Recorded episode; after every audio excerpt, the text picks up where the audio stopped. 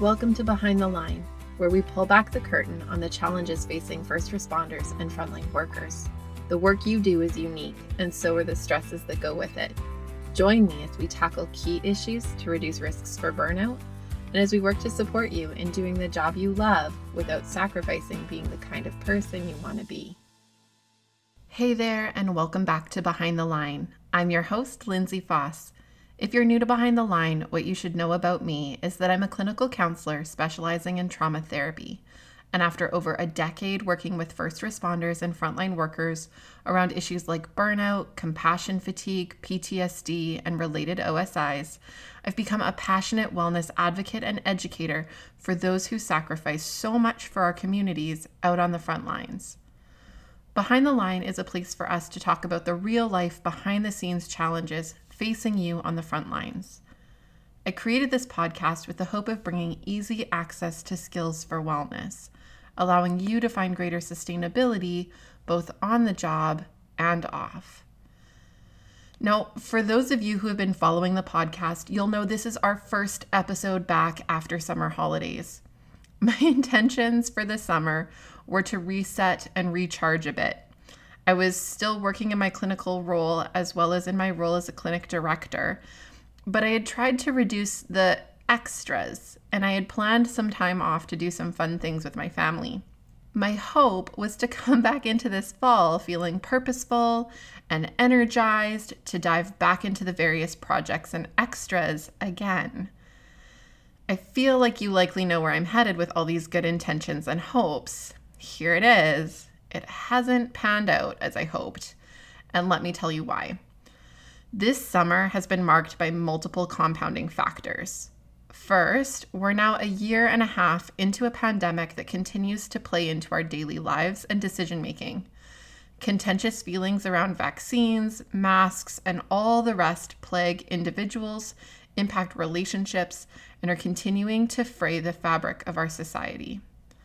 We're also continuing to face an overdose crisis that's having widespread impact on communities and the frontline workers who are in daily contact with the realness of the situation. This summer in BC has also seen heat waves leading to an intensity in first responder need that has likely been unmatched, and a backlash from the public and the media following long wait times and significant casualties related to a lack of preparedness on the part of our systems. We've also seen the wildfires in BC cause unprecedented displacement and damage, again calling on our first responders and frontline workers to risk of themselves to keep our communities as safe as possible. The level of need we've seen coming to our clinic as a result of all of these pieces, along with the regular life challenges that people are facing, has been incredibly intense. In my 12 years working as a clinician, I've never experienced a summer like this one. The pace is one thing, the stories are another. The stories emerging from my clinical work this summer have been confronting. Stories about responding in the heat wave, the number of overdose calls in a shift, the weight of public opinion, the lack of support, the staff shortages resulting in offers of double or triple overtime just to get people in, burnout is running stupid high right now.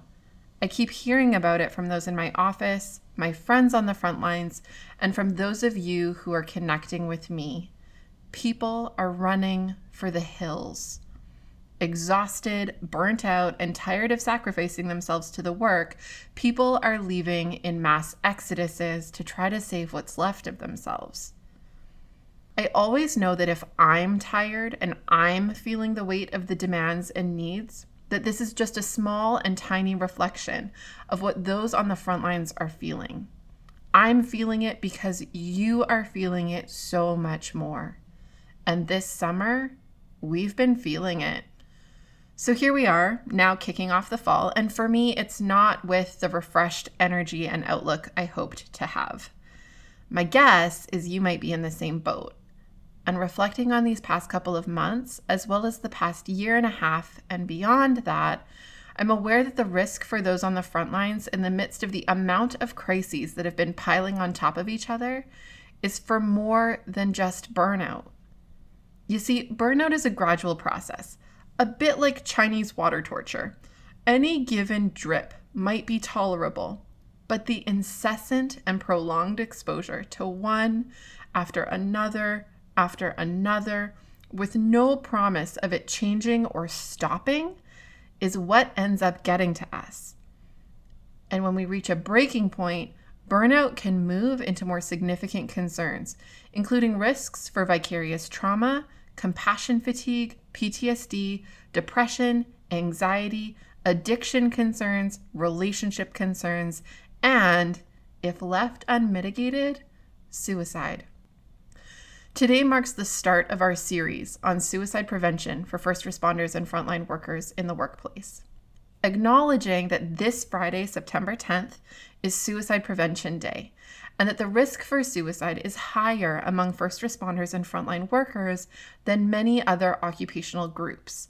The timing seems right for us to focus on this and consider how we can be ambassadors for change.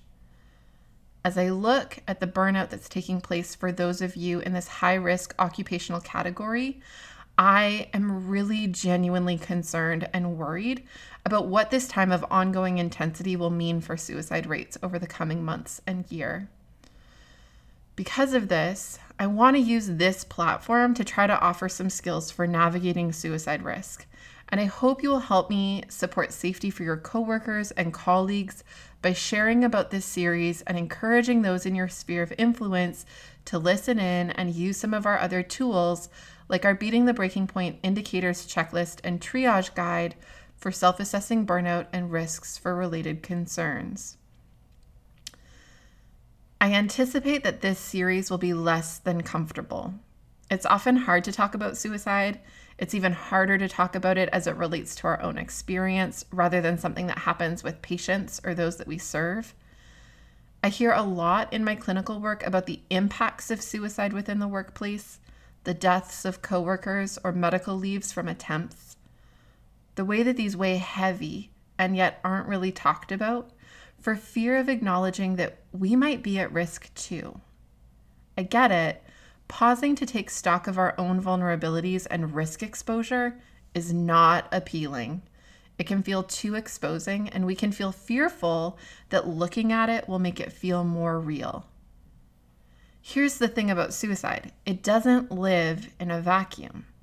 It isn't something that just spontaneously shows up one day. It's the result of the gradual wear. It's the culmination of feeling like I've had to fight too hard for too long. And it's why we need to talk about this because to some extent, we're all at some degree of risk. For today, I want to focus on talking about some skills we're going to need to have in place in order to walk the rest of this series together. For those who received our weekly summer e newsletter, this will be a bit of a recap to be able to sit in the discomfort of this topic and the vulnerability of our own risk, as well as the risk of those close to us in our workplaces, we need four key skills.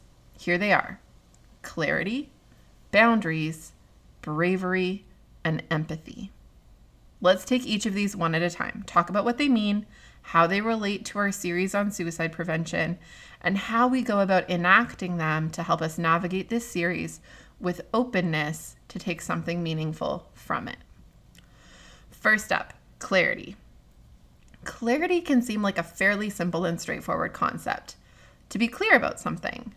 But the challenge with clarity is that it doesn't come without some effort. Clarity doesn't tend to just land in our lap. It requires that we carve out some space and time to shut out the noise and focus in. We need to get clear we don't just stumble into it. To work on our wellness and develop skills to reduce the risk for suicide and the mental health concerns that tend to lead toward suicide, we need to cultivate a routine of stepping back from the noise and chaos to get clear about the challenges we're facing, the impacts those challenges are having on our wellness and our lives, the needs we may have in the midst of these challenges, and the strategies for supporting these needs by using or developing supports, resources, and tools. I say often that we can't address problems we aren't aware of. This is what clarity is really about seeing what's happening, getting clear on breaking it down and figuring out what needs to happen to reduce or resolve it. Feeling caught in a never ending spiral of meeting unreasonable demands from our employer and the public, mixed with sacrificing so much of ourselves to the work, along with the detrimental impact this tends to gradually have on our relationships with spouses, children, family, and friends, can set us on a trajectory toward hopelessness, helplessness, and powerlessness. And this is a dangerous combination. Prioritizing time for clarity and working to anchor to the things we value and leaning into being the person who lives out our values can be protective. It can help divert us from the trajectory and keep us rooted to hope, connection, and empowerment. So, how do we implement clarity?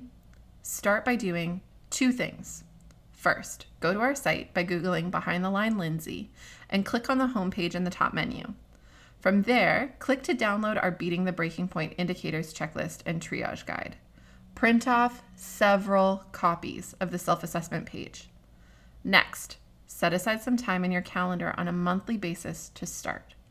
Each month during this time, use the self assessment to see where you're at. Use this to ask yourself some key questions about the areas where you seem to be struggling and what you can do to help support those areas more proactively for the coming month. If you want to dive even deeper, have your spouse or partner or a trusted person in your life fill out the assessment as they see you and ask for their feedback on ways you may need to be focusing on supporting your wellness differently. This is a practical way you can start carving out time and space for clarity and a structured tool that can help prompt questions to kick things off.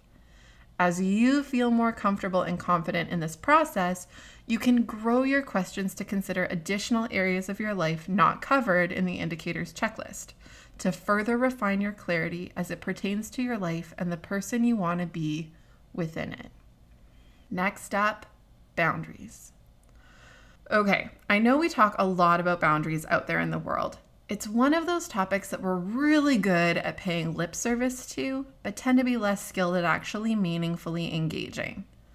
Boundaries often bring up fears for people about offending or hurting other people's feelings, worries about creating distance in relationships and alienating people in our lives.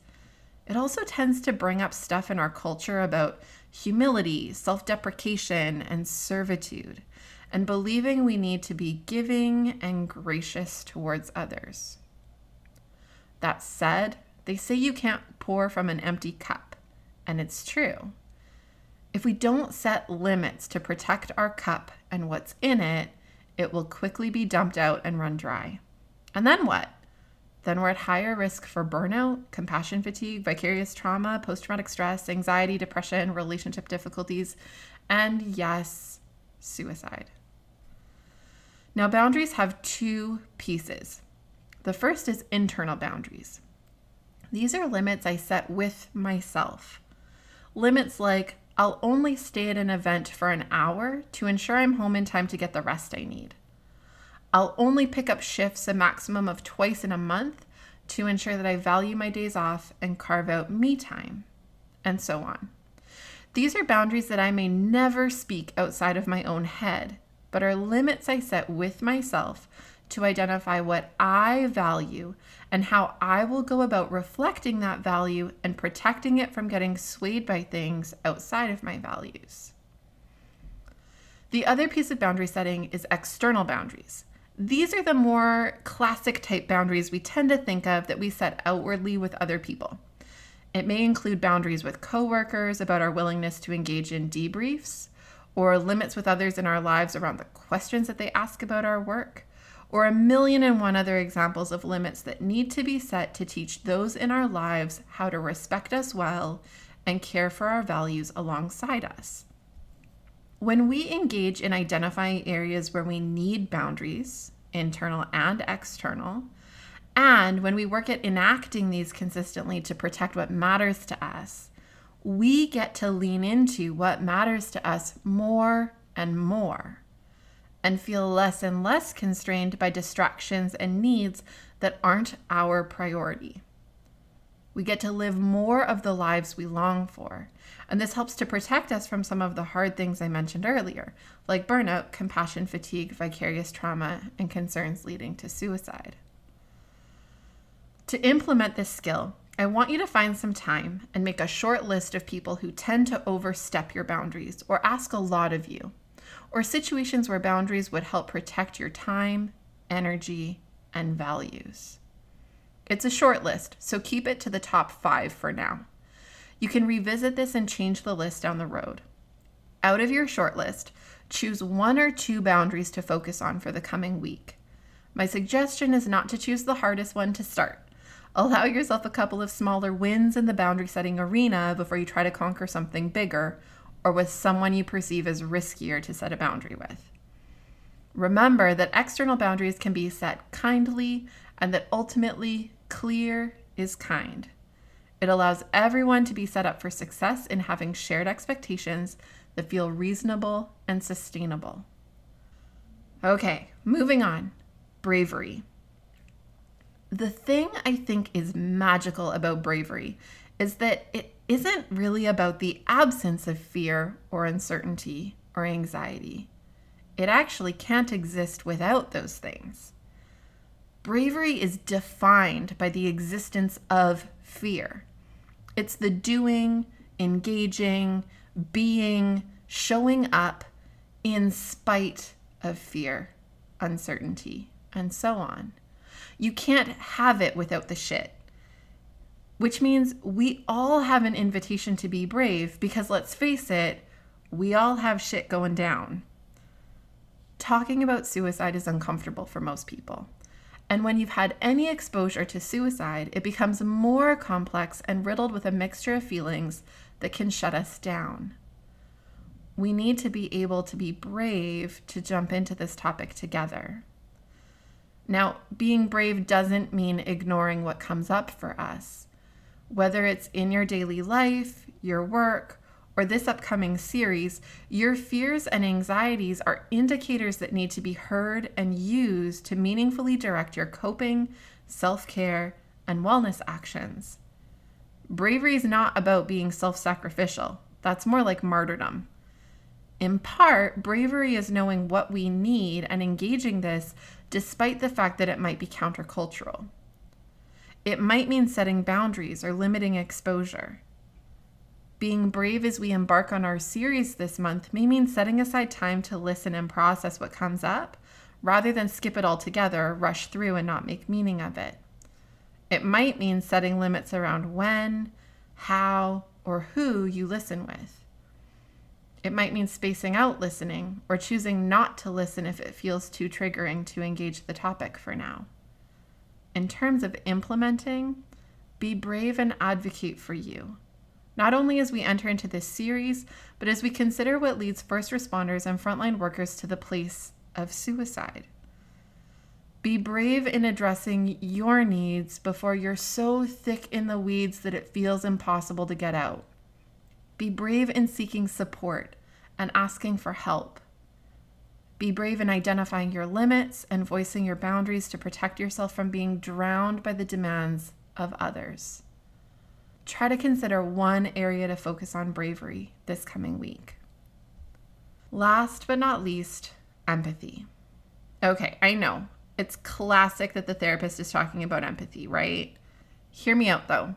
While most people know the word empathy and perhaps feel able to practice it in some spaces, it tends to be a bit more complicated than we might imagine. We're familiar with the idea of offering empathy to others, listening, holding space, being non judgmental, working to care from our own place of experience that allows us to share in someone else's emotions. It takes time and energy and a willingness to offer of ourselves to go there with someone. We do it because they are worth it. We value them and we genuinely care. But what happens when we need to offer ourselves empathy?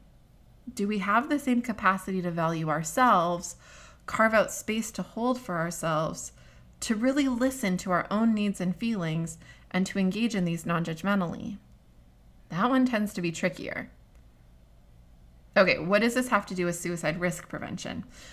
The truth is, if you work in first response or frontline work, you are more likely than not to have exposure to someone, often many, who have attempted or completed suicide in your workplace. The statistics are staggering and are projected to get worse as we face the long term consequences of the pandemic and the opioid crisis on those serving on the front lines. You are at risk. I know that may sound dramatic. I promise it isn't. I also promise that the differences between you and those who have attempted or completed suicide are not as significant as you might hope or imagine. We like to think that quote unquote those people face serious mental health concerns, addictions issues, or have other substantial reasons for ending their lives. Meanwhile, the truth is that while these pieces can inform suicide, they don't come from nowhere. They gradually build to the point that we lose control, and it can sneak up on us, any of us. Holding empathy is a key skill for navigating this series on suicide prevention, and it will be a key skill for engaging in some of the processes we'll discuss within the series to protect ourselves and those we work with. Being able to take time to extend empathic care for coworkers and those you see impacted within the work is a valuable resource you can offer to protect those you work alongside. Being able to take time to extend empathic care for yourself is an even more important capacity as it allows you more to give to others, a better quality of you, and it serves to protect you from some of the risks of getting too far down the rabbit hole without a way to dig back out. A few ways to start working on empathy for self. First, set aside time. Sit with yourself without distractions and consider how you're doing. What are you struggling with lately? Where do you expend energy? What do you wish were different in your life? What do you love about your life? Sounds a lot like growing clarity, don't you think? Number two, consider the answers to these questions and hear them non judgmentally. Consider what needs emerge from the answers to these questions.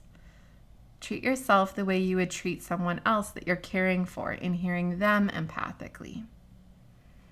Number three, work to address the needs with a heart of caring for you, the same way you would for someone else. Number four, engage in general self care and wellness practices. These are the things that help to sustain us. And number five, review this process regularly. Don't make it a one and done, it won't last you forever. We have to continue to engage it with ourselves, just like how we continually check in with a friend who's struggling or someone else in our life. As we move to wrap up today, I want to take a minute to thank all of you, actually, for a lot of things. Thank you for listening Thank you for being willing to move into the topic of suicide risk prevention with me and joining me in being an ambassador for change within your workplace and within yourself. Thank you for the work you do, for showing up and offering what you can to our communities who rely on you. Thank you for setting limits. For those of you who are part of the Exodus, thank you for knowing your limits and being brave and claiming your life as worth caring for. I know it's not easy to make the decision to change jobs, locations, or entire career paths. For those of you showing up day to day and feeling the added weight of the exodus and the resulting staffing shortages, thank you for your continued dedication to our communities and willingness to hang on. That said, I hope you're finding ways to care for yourself and support your wellness because the current pace in many first response and frontline occupations is not sustainable.